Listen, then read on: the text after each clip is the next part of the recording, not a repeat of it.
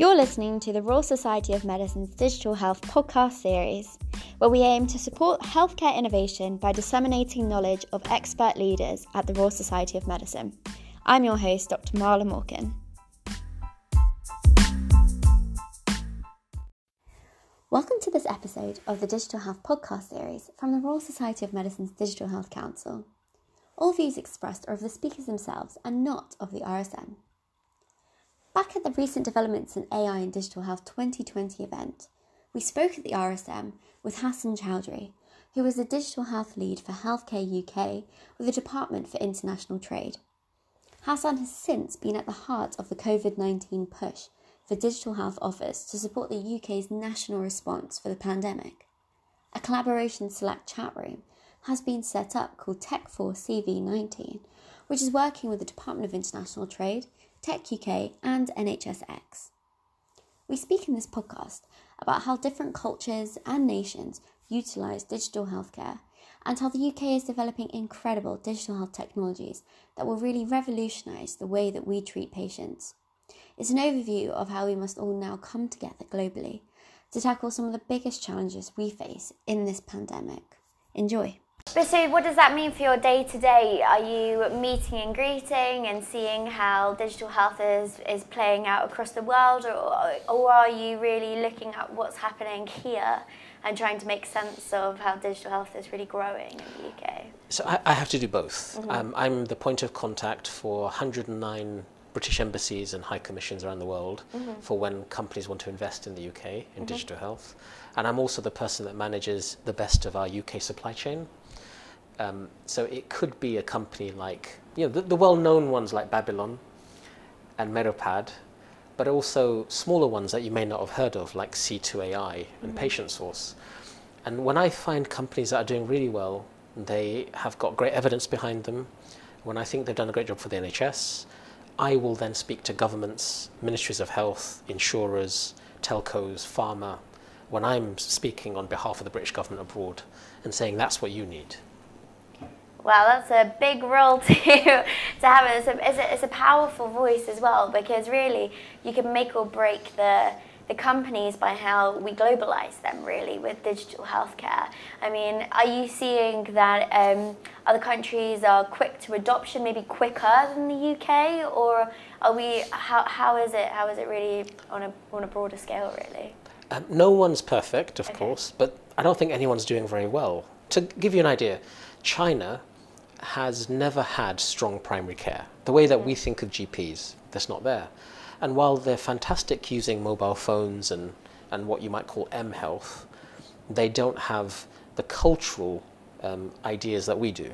So if you don't go to a major hospital and meet someone in a coat with a stethoscope and get a script, then it's common to feel you haven't been treated. Mm. So how can you help people in China not queue for hours? let's look at South Africa. South Africa has the problem of apartheid and its legacy. So it doesn't have a 1% the way that many other countries do. It has a 10% that, that were rich. And the problem there is in largely black areas, healthcare is very, very poor. Mm. And if you have to queue, you have to wake up at four in the morning in order to just get your family ready to queue in the hope that you can be seen by a doctor.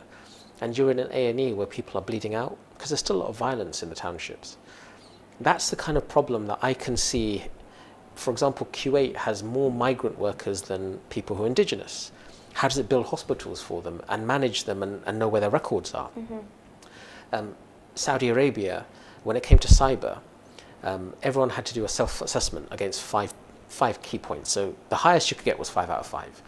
And Britain, working really hard, thought, look, we think justifiably we can call ourselves three out of five. And the Saudis said five. Wow. Because they didn't want to admit any problems. Culturally, that's not something they can do. So they just wrote five. And you'd expect them to have armed guards at every entry point. They had just doors left open. And do you know, it, the way that people do things around the world is very different. Mm-hmm. So what it's taught me is that nobody's doing it very well. There's lots of opportunities for Britain, when it does do things well, to transform it but it has to be done in the right way. Mm-hmm. It can't be done with a we're better than you, we're going to tell you how to live. It's got to be in the spirit of partnership and friendship. And I think that's how I like to come across when I go abroad. And does everyone want digital health um, improvements? Does everyone want that type of technology? They sometimes want it more than they need it, which is a very strange thing to say. Everyone needs it because we don't have the workforce to be able to cope with the number of people who need care. And we can't manage without augmenting them. Definitely it's needed. But sometimes people say, I really want that nice, shiny AI. And you ask them why, and they don't know. Mm-hmm. So I remember Poland, my very first trade mission, we were asked for electronic prescribing. We said, yeah, sure, we can help you with electronic prescribing. Um, what's your what's your pathway like? Do you have what's before it, what's after it? Mm-hmm. We just want electronic prescribing.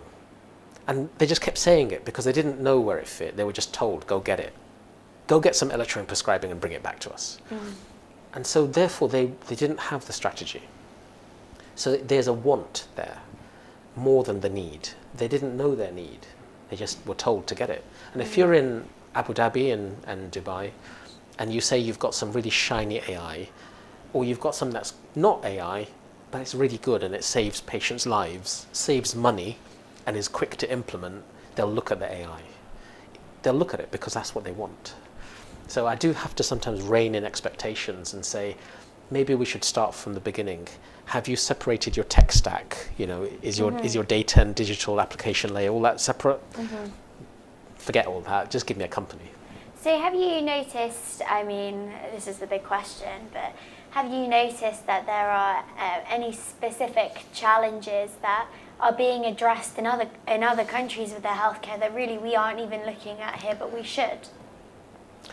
I think um, Brazil, with its community workers model, mm-hmm. very interesting. Whenever people try to think carefully about engineering a solution that works and stays, that has buy-in across the whole pathway, that to me is real healthcare, something that joins up all the dots, that prevents us from having clinician burnout. That doesn't mean that we're stuck doing lots of paperwork for no reason. Those are the kind of answers you are starting to find. Um, I, I do think it can be easy to overlook what countries like Thailand are doing. But HIMSS have um, their EMRAM, their um, electronic medical record maturity model, and level 7 is the highest. And I know that Great Ormond Street are, if not level seven, very close. Cambridge got a six. But there was some tiny hospital in the middle of nowhere in Thailand that got a seven. And when the announcement was going to be made to all of these people in this little hospital in the middle of nowhere, you got a level seven. As they made it, they all didn't just celebrate, they took off what they were wearing to show we got level seven t shirts. they knew they were going to get it. So sometimes you find what looks very difficult in the UK, others are just getting their head down and getting on with it.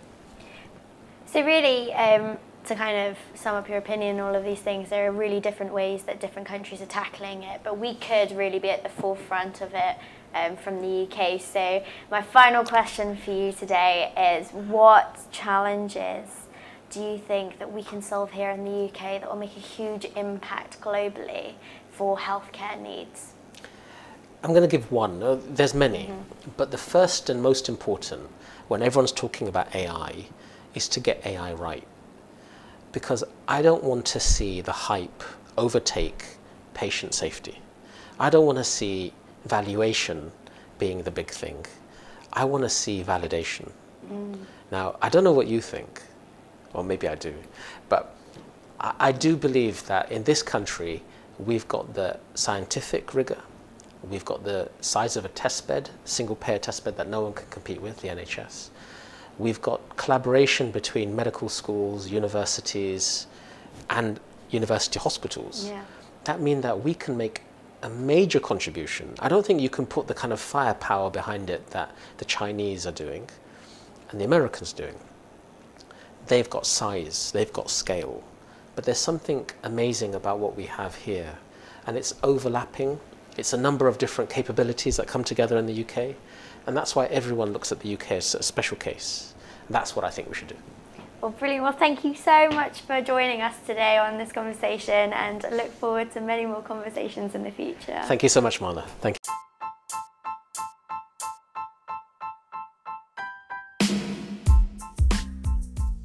Thank you for listening to this episode of the RSM Digital Health podcast series from the Digital Health Council. Please remember that the views expressed in this podcast are of the speakers themselves and not of the RSM. You can continue to follow us on this podcast and tune in to the next episode.